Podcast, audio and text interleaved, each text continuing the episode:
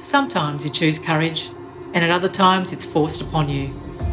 Courage Unravelled is a podcast series where you get to listen to insights, discussions, conversations, and stories from people from all walks of life. You'll be served with dollops of courage, resilience, and strength here. So come along and be educated and inspired. You just may find new ways to flex your own courage muscle. My name is Sana Turnock, and I'm your host. What makes someone decide to do a 19.7 kilometre ocean swim from local iconic Perth swimming spot Cottesloe Beach to Rottnest Island? Imogen Mason had always loved swimming as a child. She dreamed of participating in the Cottesloe to Rottnest Ocean Swim, but never really thought it would become a reality. In 2020, she made the decision to give it a go. In six and a half months of training, Imogen swam over 500 kilometres and at her peak was swimming 7 kilometres per day. Her challenge was her mindset. Did she make it all the way? Have a listen and find out. It's a real privilege to be able to share these inspiring podcasts of courage with you. The work undertaken takes many hours to put together and is self funded. You can support the podcast series by becoming a patron and receiving access to patron only specials and exclusives. Choose the tier that suits you. The Courage Journal is a fantastic adjunct to these podcast stories. Do you want to start flexing your own courage muscle? Then grab your very own journal. Visit courageunravelled.com to find out more about the journal and how you can become a Courage Unravelled patron. Hi, Imogen. Welcome to Courage Unravelled. Hi, Sana. Thanks for having me. A pleasure. All right, let's get into it. You did a solo swim in February 2020 from Cottesloe Beach in Western Australia to Rottnest.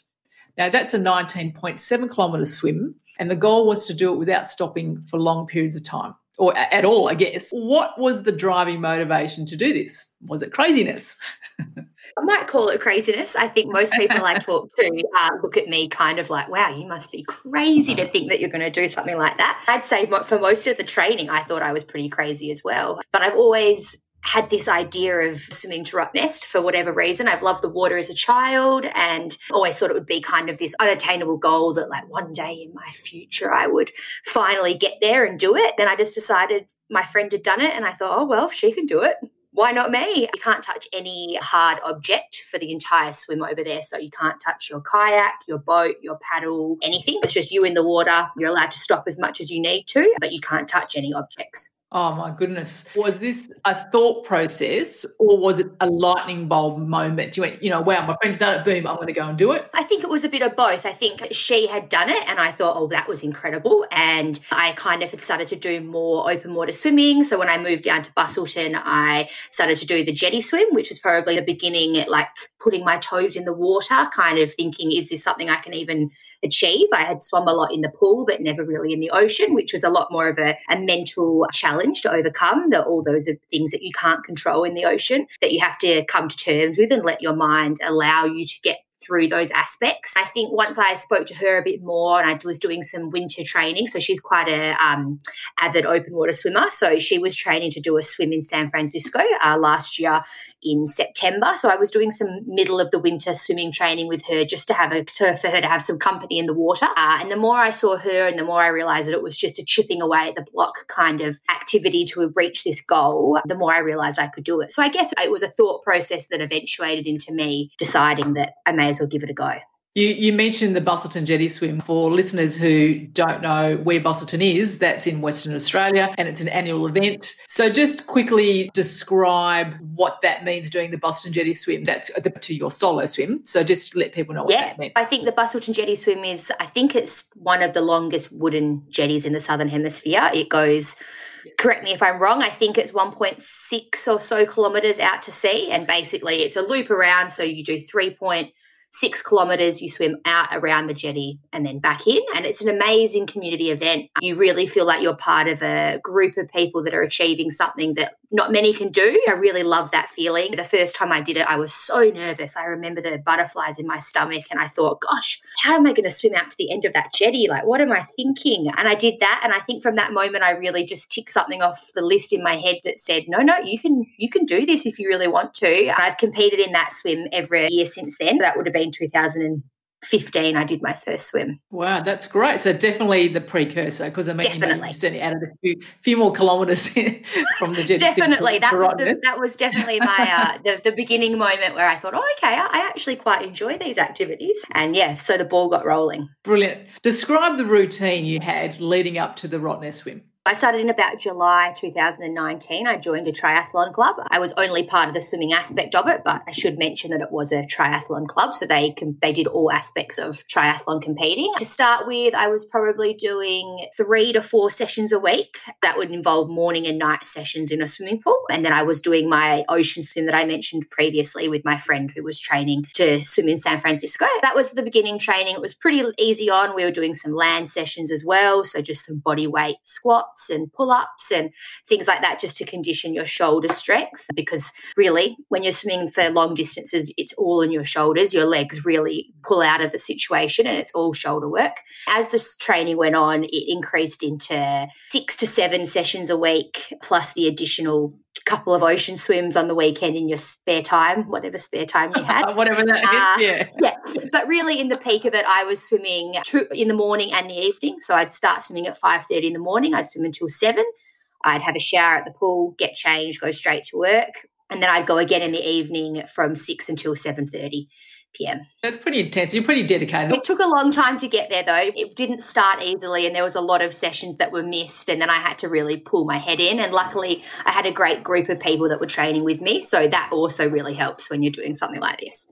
Were there times then when you wanted to quit or just have a lie in, a simple lie? Oh, a hundred percent. And I had this pit in my stomach that would say, Oh, you're training for something. And the closer I get, the more there was just no sleeping in. It was just a don't think about it, get up and go situation. Your alarm goes off and it's just a, a clockwork. But in the middle of winter when it was pitch dark, there were a few sessions that were missed here and there, and definitely moments where I thought, What am I doing? Because the the goal was still so far away at that point that it was really like a who am I kidding? Like what am I actually doing? Have I have I actually committed to this yet? And as the months went on, it became a lot more serious. What kind of psychological training did you do to prepare for the event? To be honest with you, I was quite slack on my mental training. It was probably the bit that scared me the most. I thought, oh, my mind has never been my strongest characteristic. I think, if anything, and as this talk will go on, I think we'll realize that that's something that I've really shown myself is not the case. I definitely didn't do a lot of mind training. In the last few months, I started to listen to some podcasts of elite ocean water swimmers and what they thought about while they were swimming. I had a few friends that play women and AFL, so I spoke to them a little bit about how they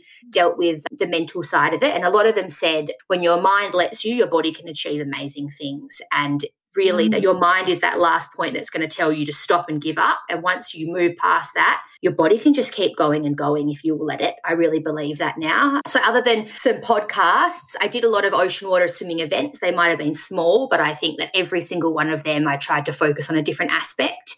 Um, I'm a very competitive person, so trying to take the competitiveness out of my competition mindset was a big challenge for me. I always wanted to get out of the gates early, swim really fast, and get at the front of the pack. And when you're doing anything, even just five kilometers, which was what I was doing in a lot of these events, it's not a race for time for me. It's a it's a completing the distance. It's making yourself feel really good. It's getting out of the water and thinking I could do that again and again and again and again because that's what I was going to have mm. to do. So that's probably where my mental training came in was those open water events and just trying to remember that it wasn't a competition, it was just a complete the event situation. I'm curious to know a bit more about uh, the podcast that you listened to. I listened to ones called uh, Tri Swim Coach and it was triathlon swimming practice. So that was a lot more about technique in the water. And then I listened to one she's about a lady, she's got a Netflix show as well. I'll have to try and get you the name of her. And she swam a massive distance from out in the water outside of San Francisco into San Francisco. I'll get you the name of it, Sana. She was incredible. Her mindset training, she had to get into the water at uh, 1 a.m. to start her swim in San Francisco in the pitch darkness. And I just thought, how could you ever do that? How could you convince yourself to jump into pitch black water? I mean, I don't think I could do it. I'm not sure. Oh my god, that's that's courageous and crazy at the same time, isn't it? Isn't it? Isn't it? wow, and, and that would have been a fantastic podcast too, because that's the kind of mind training you really need. We started just as the sun was coming up, so it was pretty dark in the water, and that was something that I guess I kind of thought of what's it going to be like to start in the darkness, but to start in the middle of the night and to know that you've got hours before the sun comes up is just another whole other kettle of fish. sure. You imagine I've never done this kind of thing, so I'm, you know I'm very, very intrigued. Um, all right. So, w- were you in a relationship at the time? Uh, as in living in a, like in a yes, yeah, yeah. Um, yeah. And we got engaged actually in January. So in the midst of all of this training, he decided that I was the one forever. That's lovely to know. yes, I'm not sure what it was, but I think uh, he has said that he's never um, been more impressed watching me commit to something like this. I think he was probably as hesitant as my parents were. I was always been someone that talks about doing these big ideas and then actually following them through has never been my strongest point. Even my parents, they knew I was doing it, but I don't think they actually believed I was doing it until probably January, where it got really serious. Even though I'd done so much training, I think they were all just keeping their hopes down just in case it all fell to pieces. so, with the training, that did it actually impact your relationship? Sounds like it actually had, well, it did impact it, but positively by the sound oh, Look, positively in that sense, whether or not that was the reason his knees got weak, I'm not sure. It was very challenging. There was a lot of me, I just had to go to bed. You know, I had to be very strict on myself. If I had training the next morning, I couldn't really commit to going out the night before, even for like it would have to be like a six o'clock dinner home by like eight, you know, in bed. I had to be in bed by nine o'clock. Otherwise, I just couldn't get through the next day. But there was a lot of being very serious and like strict on my movements and what I could do. But it benefited his life as well. He got a lot fitter in the process. He went running while I swam in the mornings on the weekends. As a couple, we became a lot healthier. But there were definitely moments where I was upset that dinner wasn't on the table when I came home from swimming. and, you know, I'm sure he had had a long day and he'd also gone and done things. But why my dinner wasn't ready, I couldn't comprehend. So um, there were definitely those hangry pangs. Oh, so hangry! I've never eaten so much in my life. Yes, it definitely had its uh, strains on us, but nothing, nothing crazy. That's good to know, just in case anyone else yeah. wants to try this, yeah, exactly. or, or, who has, they, and, and they understand and they understand. Um, but we had a strong right. foundation to begin with, so you know maybe that's also to say something. I think it sounded like you solidified it with your commitment mm, to this. Mm, mm-hmm. Yeah. Let's change tact. Describe what you were like as a child. I'm the youngest of five. So I have always been very loud and dominant and competitive. So my siblings, everything was a competition that we did. Just going up the stairs to go out our bedrooms was a competition. I've always had a fierce competitiveness and independence, I suppose, as well. I've always been taught to do things on my own. And if I want something, to go and ask the lady at the counter if I could have it. There was very little hand holding in my childhood. It was a lot of a go out and get it mentality. Do you see any connection with being the kind of child that you were to wanting to challenge yourself. Definitely, especially with one of my siblings, Tom. He was probably the most competitive sibling with me, and he made me do lots of things just to compete with him. And he never let me win. So we do swimming races for my whole childhood, and I think I won once, still to this day. He just would never let me win. So I've always kind of had, and I also thought, oh, if I do this now, he hasn't done it yet, so I will have been ahead of him in completing something like this. But it was really nice to see. He lives overseas, and he watched me on a um, tablet. He could see my little marker going across the ocean and he has never never been so proud. His wife called me at the end of it and said, "Oh, Tom is so proud of you." It's like his first child because he was 9 years older than me. It was like his little first sibling has just completed something that he never thought would be possible. So it was really nice to see, but I definitely think that my upbringing and the competitiveness that was brought in by my siblings got me into doing something like this.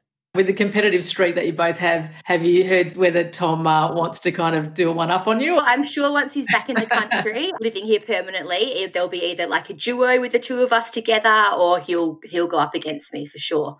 I would not doubt that, that for a second. You better still keep practicing then. exactly. All right. So the day comes. You wake up.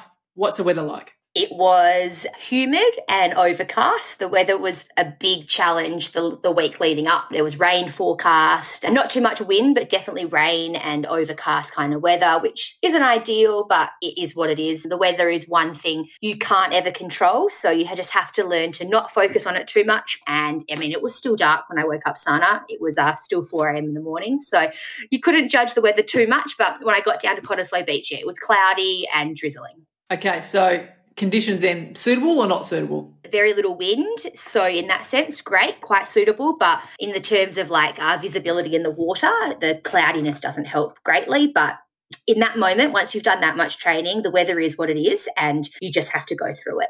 You described earlier about some of the things that you did to to strengthen your mind. What about when you actually got in the water that day? Did you forget or did it all come back to you? In many ways, it just all went out the window. I was so focused on my first challenge, which was they have a Leeuwin boat at the one kilometre out to sea mark, and that's where your support crew is allowed to come in. So you're in amongst, you know, 150 to 200 swimmers and thousands upon thousands of boats, and you've got to find your paddler and then connect with your boat. So that was probably my main focus to start with. I did that in the first half an hour, and then I just let it all go. It all went out of my mind, and I just swam. I just let my mind go. So you're saying there was an emptiness, like yes, a spaciousness yeah. of mind? A complete sense of spaciousness of my mind. I, I, had a couple of songs in my head. I probably just did like one verse of the same song like 700 times in my head, just over and over. But what otherwise, I just Oh, nothing great. It's something I listened to on the radio. It was I can't remember what the name's called. I'll have to get it for you. But I oh, tried. And, and, you were repeating it seven hundred times in your honestly, head. Come I, on, how can you not remember that? it was uh, I do my hair toss, check my nails, baby. How you doing? Feeling good as hell. and it. that feeling good it. as hell. I just kept on saying, I'm feeling good as hell. I've done this. I'm doing this. It's, it's finally coming true. It was actually quite a fitting song because whenever I stopped and had a break, I'd sing that bit to my crew. I'd say, I'm feeling good as hell. And they'd all put their hands up and sing with me. So I had a, quite a few crews go past and say, Oh, you're way too happy to be swimming solo to Rottnest. and I said, Why not? Like, look at what we're doing. This is incredible. Well, the endorphins are really flooding through your system, right? So for sure. Did you ever come close to giving up during the race? No, not at all. Nowhere near wow. uh, close.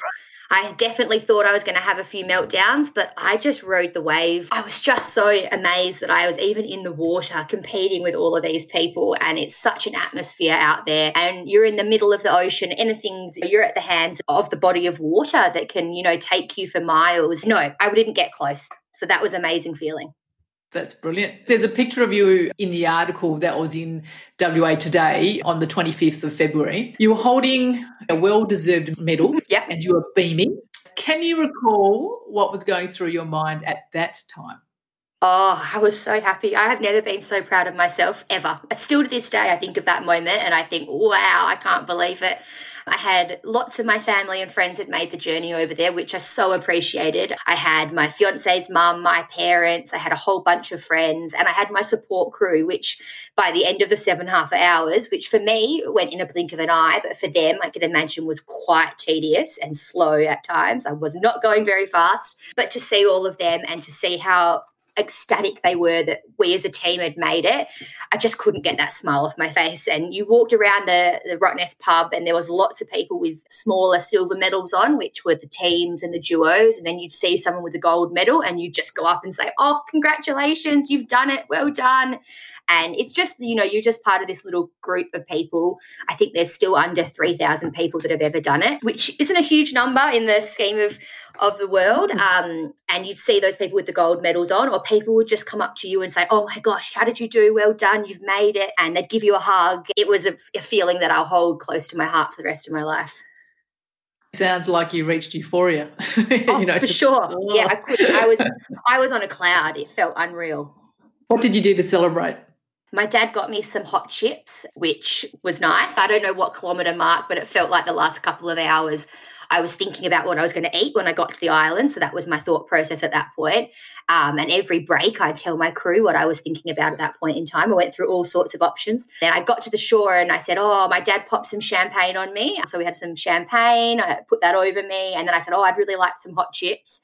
And then in a blink of an eye, he came back with hot chips for me, which was perhaps a little bit too soon. I quite didn't quite have the hunger yet, but uh, that was okay.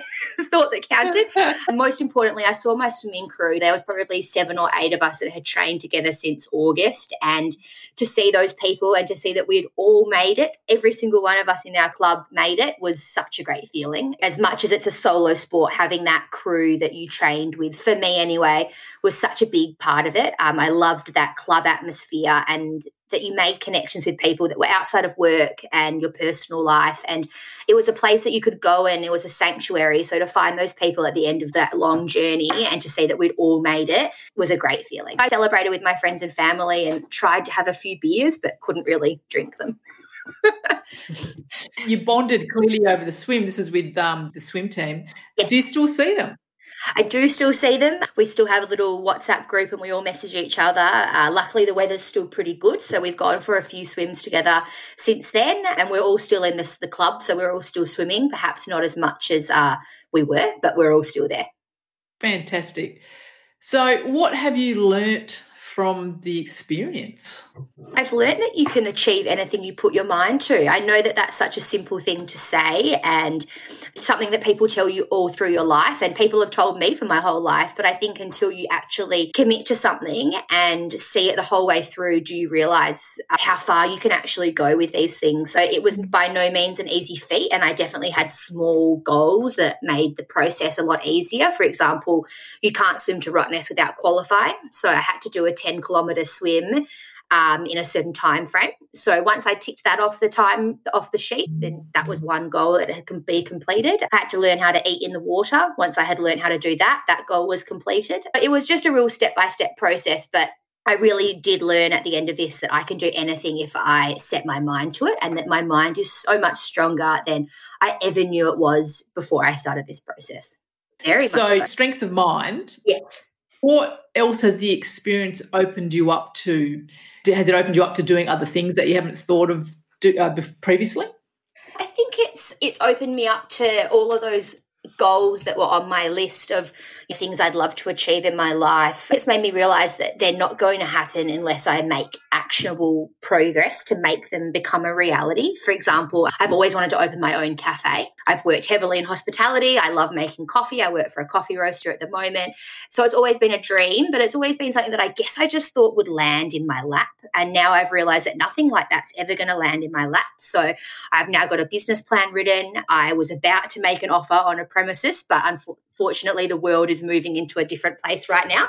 So I put that on hold, but I'm very much taking steps to make goals that I've wanted to achieve become a reality. I think I've realized now that nothing will happen unless you put the hard work in, which is something I always knew, but now I've seen it firsthand and I've actually known know what it feels like at the end to achieve it and it's worth all of the hard work. So I've started to make that an action and yeah, life is great now. I've really um, got a new sense of passion and, you know, energy for achieving my own personal goals. That's fantastic. I mean, yeah, the coronavirus has certainly thrown everyone's lives in chaos or certain levels of a chaos, some more than others. Yes. But it, it is a good time to plan, you know. Yes, so exactly. You've got, yeah. that on your, you've got that on your side at the moment. So that's really good. So, what does courage mean to you? Courage means reaching for goals and ambitions that you otherwise think are outside of your comfort zone. Courage is doing things that others find scary and showing others that anything can be achieved and it's just determined on how hard you want to work for it. I think amazing things happen when you push yourself outside of your comfort zone.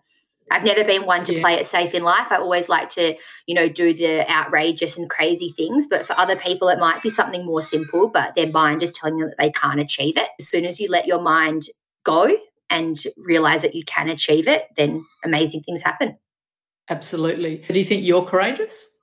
I do think I'm courageous. Yeah, I think I've done something that not many people have done. And something that a lot of people have a huge amount of fear over. I mean, the number of questions you haven't asked me, but how did I think about the sharks? I mean, the number of people that asked me before I left, what are you going to do about the sharks? Have you thought about wearing a shark protectant? The sharks didn't cross my mind once. They're a part of the ocean, as a, a lot of things. Stingers, they're far more scary for me than a shark are.